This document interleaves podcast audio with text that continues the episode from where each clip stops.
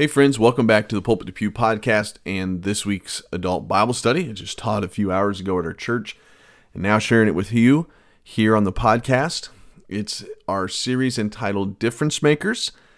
And then Thursday, we will be back with our journey through the Bible. And on Monday, and our email newsletter, continuing our journey through the Bible. So, without further ado, here is this week's adult Bible study. Let's take our Bibles, go to 1 Samuel 17. 1 Samuel 17, a very, very familiar passage.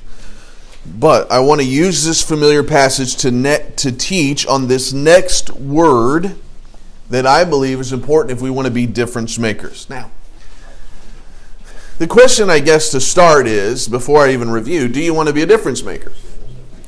I mean, maybe you just looked at it and you said, well, here's the class over here on parenting, and I don't have kids, or I'm well past that, so I'm not going over there. Apologetics, I'm not going to apologize to anybody. That's not what it means, but maybe you didn't know what it meant, so you're like, I'm not going to go over there. And um, Matthew's class, I don't remember, so maybe you said, I'm not going to go over there, so you're here. But you're like, I don't know if I really want to make a difference. I'm just kind of here because you tell stories about your dog at the beginning and I like to laugh at you. I don't know. But I hope that you'd want to be a difference maker. We were took the boys to an Indiana State game yesterday, basketball, to watch a kid from Cloverdale Cooper. And they were winning so bad. They were up by like 40 some points. They set the record, Indiana State record for three pointers. Great game. Boys loved it.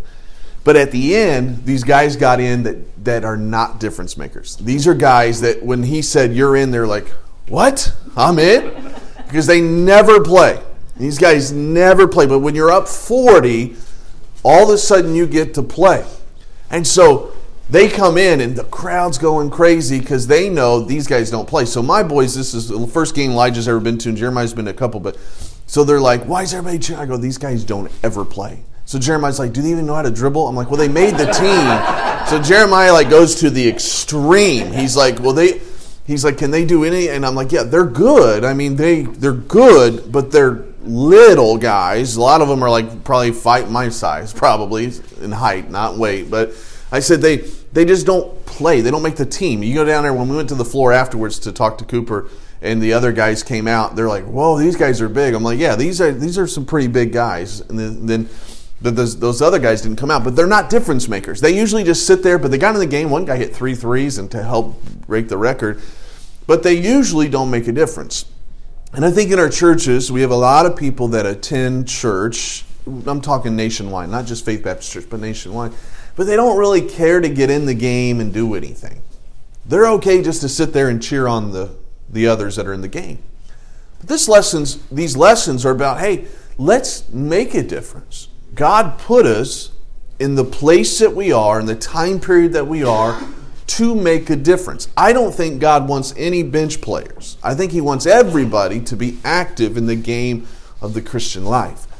And so to, to, to make a difference, we've been looking at specific words and, and then lessons around these words. We talked the first week about being genuine. If you're going to make a difference, you've got to be genuine. You imagine if one of those guys got on the court and he's like, "Fooled you guys! I can't dribble. I don't even know what's going on," and he didn't. He didn't play at all. He's going to make zero difference. They're going to take the ball from him every time. You, gotta, you gotta, you gotta be genuine if you're going to make a difference in the Christian life. You got to be genuinely saved, and we talked about that. A lot of there's a lot of people more than you know that just attend a church and they've never really accepted Jesus Christ their Savior. They come to church because their grandmother came to church, their mother came to church, so they come to church. They come to church because it's a socially accepted thing to do. And so, in some, well, it used to be. And so they're kind of grew up in that, and they're in a rural town. And so it's like, hey, I, I can give you one hour. I'll just go Sunday mornings. There you go. I'll give you one hour. I'm at church. Did my thing. Some people, believe it or not, come here for their business. It's good business. I got my own business, and if I come to church, I got a whole audience of people that trust me, and then I, maybe that I can get their business. Bad reason, but there's a lot of people that just come.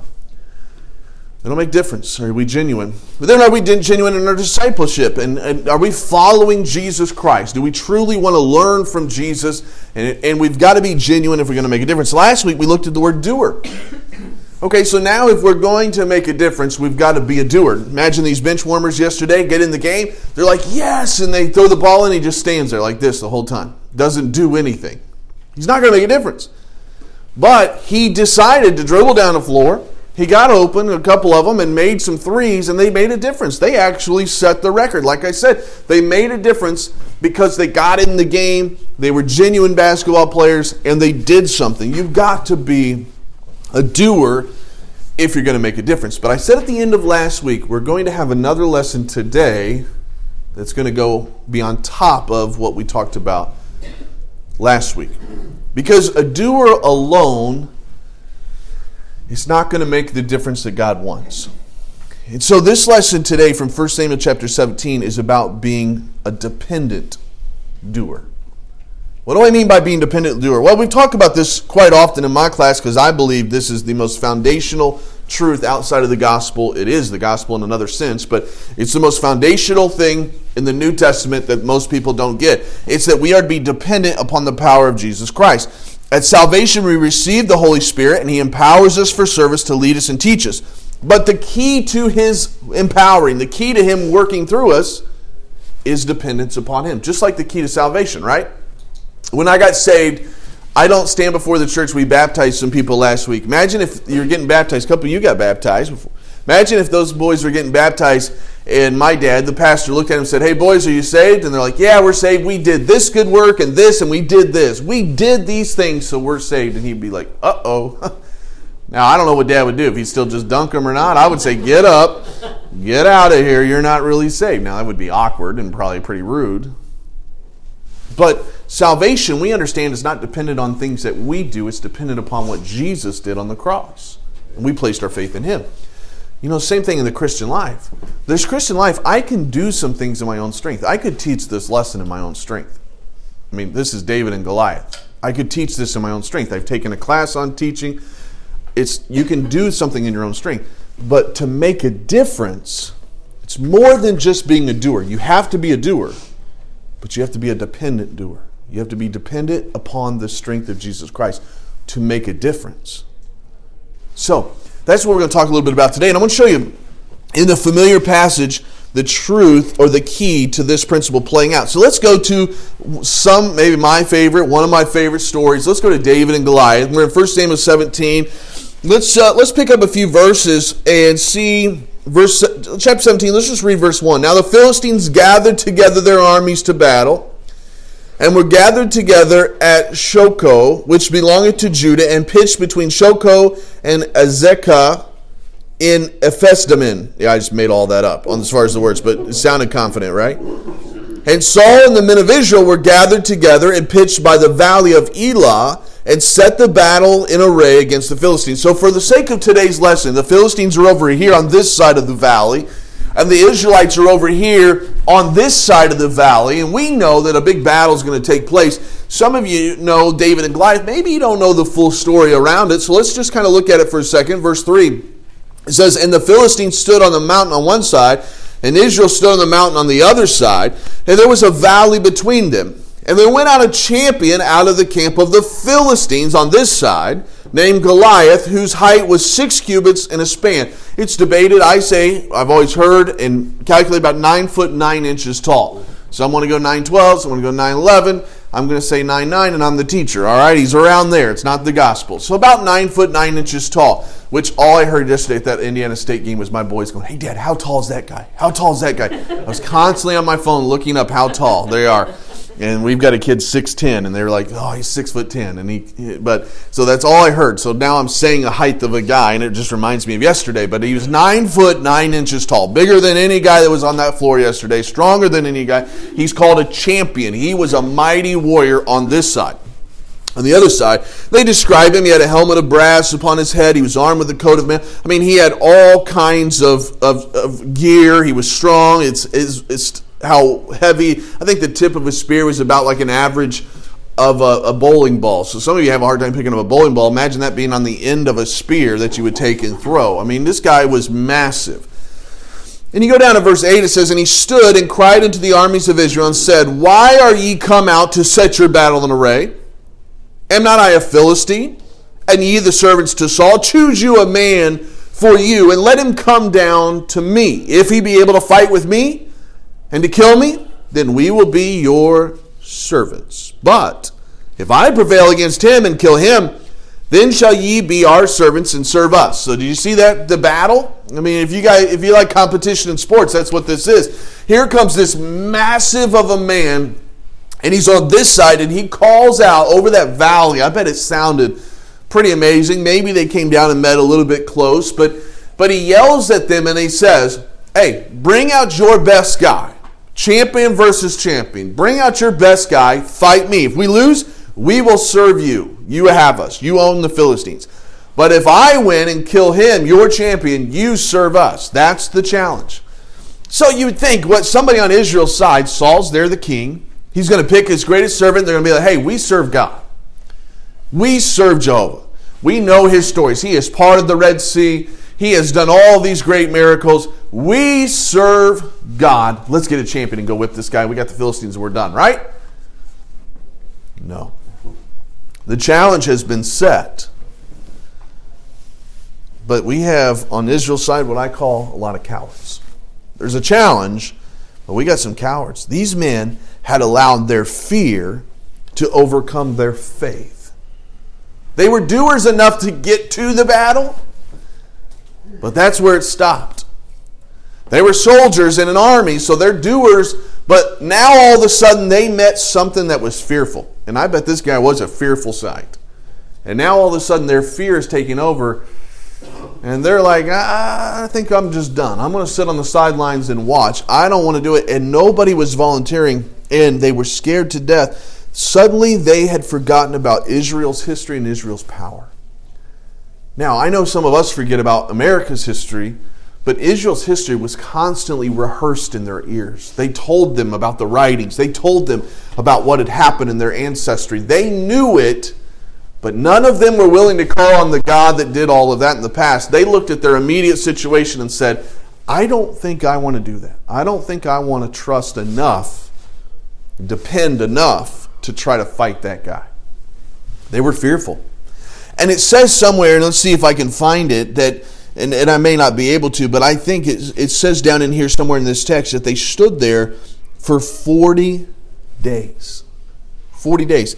In verse 24, another verse, it says, And all the men of Israel, when they saw the man, fled from him and were sore afraid. So for four, I think it was 40 days. Here, here's what Goliath would do. Every day, probably, let's just say morning, he'd come out. They're sitting, they're camping on that side, we're camping on this side. Goliath would come out. He would mock their gods. He would make fun of them, say, Send me your greatest challenge, your greatest champion. And every day the Israelites would look at Saul and Saul and say, Hey, anybody going to go? Everybody's looking at everybody else. Nobody's going to go. They have no answer. This took place for 40 days. But, verse 26, David had already come. His dad had sent him and said, I want you to go and I want you to take this, these cheeses and bread to your to your to your brothers and I want you to go check on them. And so David's just coming. He's not a, he's too young to battle, so you got to be 20 years older. He's too young to go into the fight, so he's just coming. He's carrying food for his brothers, and he comes into the land, and he comes in a, at the time when Goliath is mocking Israel, and he comes in a time when Goliath's offering this challenge. So here he is passing out cheese and bread Eh, eh, to his brothers, and he hears this. And let's start in verse 26, and it says this. And David spake unto the men that stood by him, saying, What shall be done to the man that killed the Philistine, and taketh away the reproach from Israel? For who is this uncircumcised Philistine that he should defy the armies of the living God? And the people answered him after the manner, saying, So shall it be done to the man that killeth him. They explained, they filled him in on what's going to happen. Here he's been challenging us for 40 days. Whoever kills him, they'll be the servants. And then verse 20, 28, David's older brother Eliab, his eldest brother, heard when he spake unto him, and Eliab's anger was kindled against David. And he said, Why comest thou down hither? And with whom hast thou left those few sheep in the wilderness? So he's mocking him right now, right? Oh, you're not a soldier like me. I'm a tough soldier. You're just a shepherd. Where'd you leave your little sheep at? He's making fun of him. I know thy pride for thou the naughtiness of thy heart, for thou art come down that thou mightest see the battle. Now he's accusing him of something. You're just down here because you're nosy and you want to see what's going on.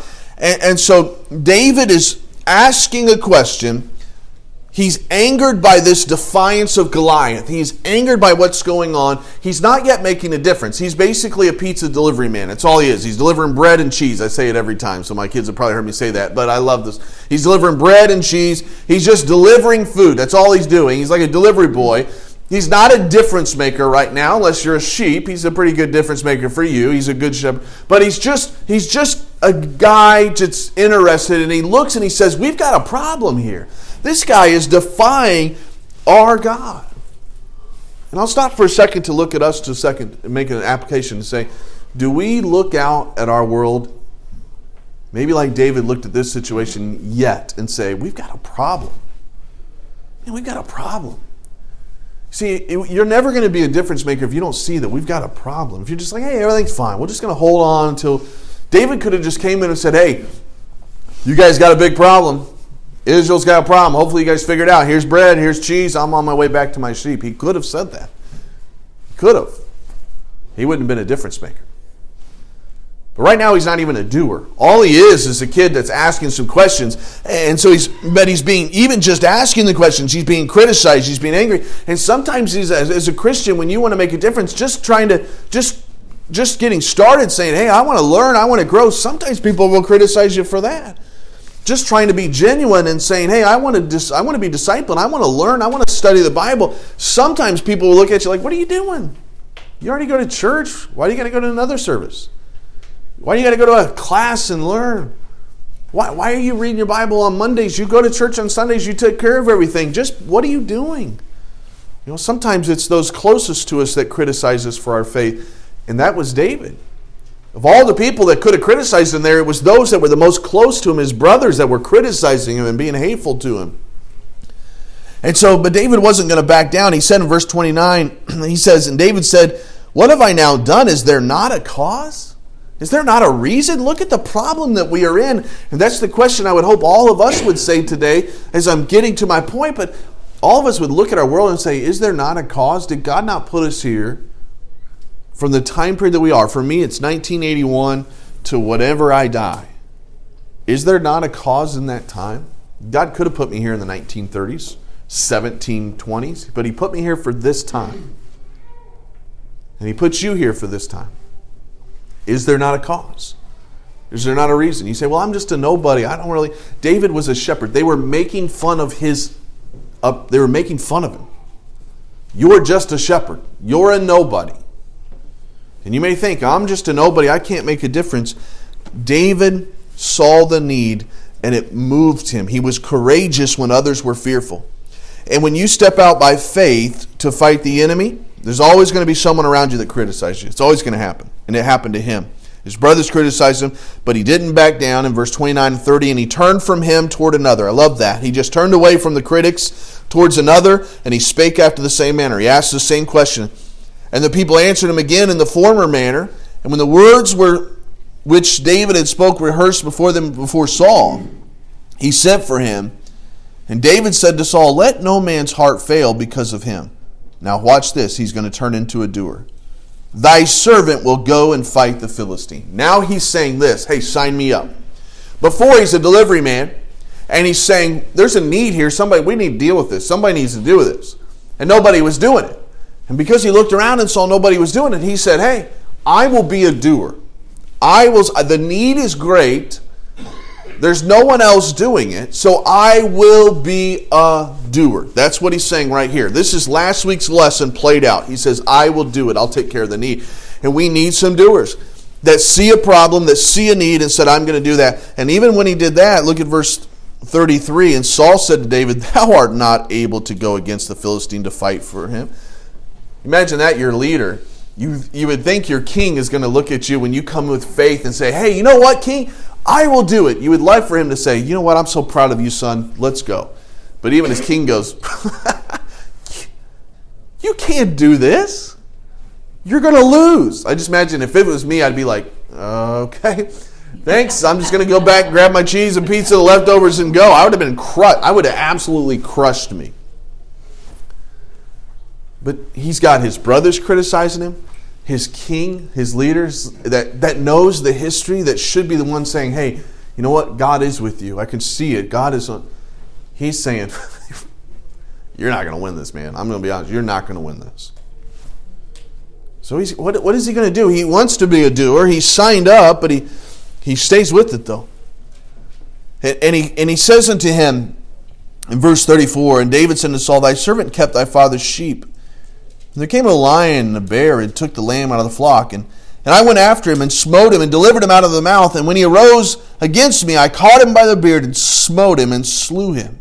And the servant slew both the lion and the bear, and this uncircumcised Philistine shall be as one of them, seeing he had defiled the armies of the living God. He's still talking about being a doer here. Great resume, by the way. Okay, I've killed a lion, I've killed a bear, I can kill this guy. Not a bad resume. All right, now Saul's probably like, okay. I mean, if you come into me saying, I want to fight for you, and you're scrawny, I'm going to be like, I don't know. But then you say, I fought a lion, I fought a bear, I've killed them. Now you're moving up a little bit, but still Saul I don't know if he was convinced yet, but David said something in verse 37 that moves him from just a doer to see he was a dependent doer. And David said, Moreover, the Lord that delivered me out of the paw of the lion. Notice that the Lord that delivered me out of the paw of the lion and out of the paw of the bear, he will deliver me out of the hand of the Philistine. And Saul said unto David, Go, and the Lord be with thee. After 40 days of cowardice out of Israel, David, Saul hasn't found one guy to volunteer. These guys have just been so fearful, and Israel looks embarrassing at this moment. And then all of a sudden, a boy that's not even old enough to be a soldier comes and says to the king, I'll do it. King says, You can't do it. He says, No, I'll do it. I fought a bear, and I fought a lion, and I'll go do it. I don't know. I don't know until I get to heaven and watch the rewind of this. I don't know if David, if Saul was just like, All right, let's just. It's a big risk, though.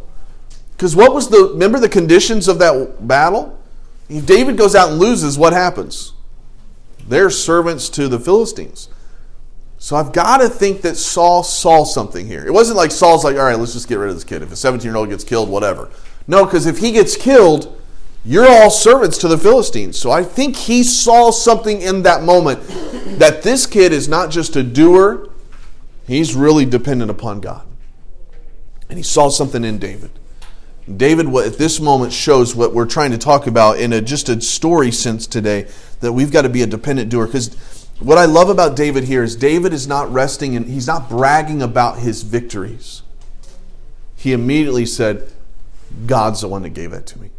He didn't he, he wasn't flexing and saying, "Hey, I did that. I'm the one that's killed those guys, so I can do this." He's saying, "God gave me that victory." and God can give me this victory. I realize I couldn't beat a lion, I couldn't beat a bear, and I can't beat Goliath, but the Lord can, and He's with me. And so I'm willing to go overcome my fear, and I'm willing to step out in faith. And you know what? here's if I could have ended last week's lesson this way and not like left it for a week in an awkward silence, I would have said this Hey guys, we need to be doers. And then I would have said this, but there's not a single one of you in this room that can do it. Let's pray. That's what I would have done. And then I left it for a week. And I'd have lost half of you probably in this class. You'd be like, hey, he looks at us like we're bench players in a basketball team. He says we can't do it, but I would have loved to let it there, the, the awkward silence for one week to say, hey guys, that's the lesson. We've got to be doers, but you can't do it. Let's pray. And they were like, what? Why is our teacher saying we can't do it? What's our problem? But then I would have came back this week and said, because none of us in our own strength are really going to make that much of a difference. We're all by nature fearful. We're all by nature prideful. We're all by nature selfish. But when we depend upon the strength of God, we can overcome fear. We can over. We would be crazy to say David didn't have any fear at all. But his faith was so large and so trusting and so dependent upon God, we don't talk about his fear. Because he just knew God is going to help me in this situation. And so, you know the story David takes. I'm not going to go into all the story because the point is the message is that right there. David takes the stone, he, the five stones, he takes his slingshot, he kills Goliath, he he ch- chops off his head. But then go down to verse 48. I think it's 48. Starts off with quite a bang here in this verse. And David put his uh, Oh no, that's 48. I thought it said to put his head in the bag. I'm like, I don't remember that. but uh, did we? I already told you I wasn't going to read through all that. But there's a verse I want to find. I think it's verse verse 52. And the men of Israel and of Judah, Judah arose and shouted and pursued after the Philistines. Now watch, 40 days those guys have been scared to death. 40 days they've been scared. And now they're shouting, they're pursuing the Philistines until they come to the valley and to the gates of Ekron. And the wounded of the Philistines fell down by the way of Sharanam, and even to Gath and to Ekron. And the children of Israel returned from chasing after the Philistines, and they spoiled their tents. And David took the head of the Philistines and brought it to Jerusalem, but he put his, his armor in the tent. Now, now, all of this happened. Those guys that were so scared to death are now like, yeah, let's go, and they're fighting.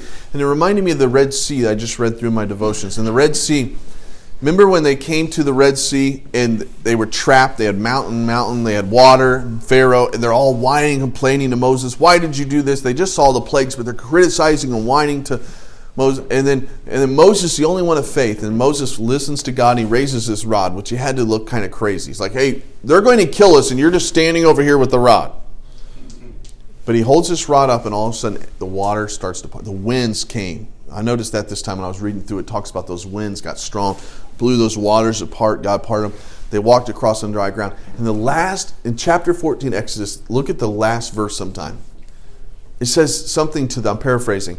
And all of Israel, the ones that were complaining, the ones that were whining, the ones that were scared, just like now, all of Israel feared the Lord, and I remember and it feared I remember what it said. It feared the Lord and something about their faith.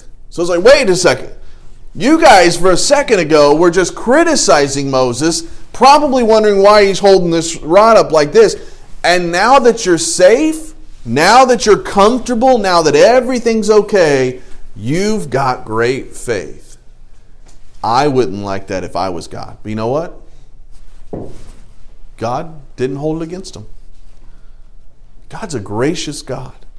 Why I say that at the end is because some of us may be like the Israelites. We're sitting over here looking at this world saying, hey, I'm just trying to hunker down until God takes us out of here. This world is crazy.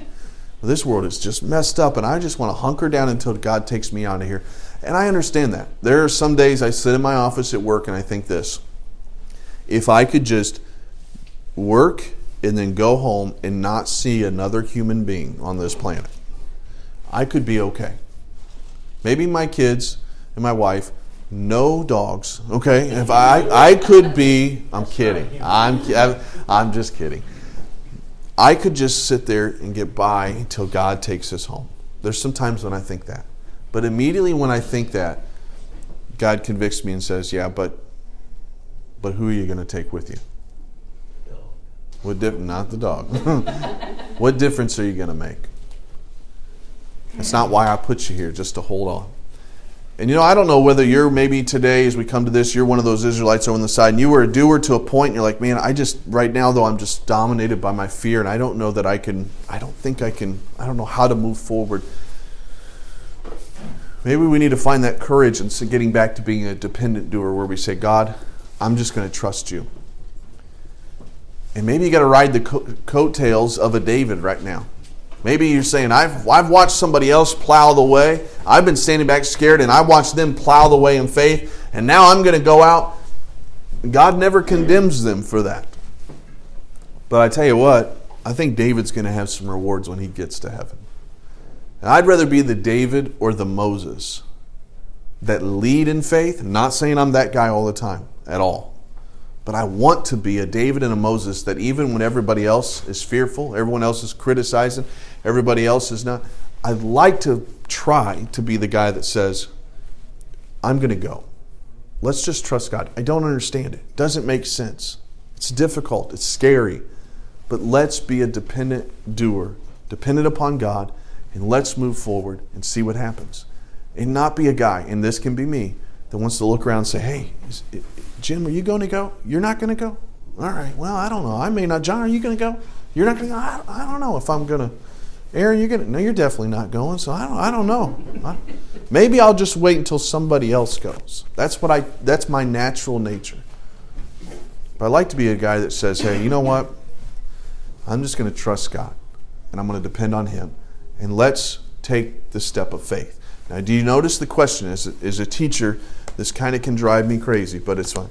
Did you notice I, I spoke in a lot of general generalities today? I didn't give anything specific, and here's why. I don't know what the next step is for you. I, I don't know what that step of faith is. It's easy in David's life, so I can teach on it. Dave, the next step for the Israelites was to fight Goliath. That was easy. I don't know your Goliath.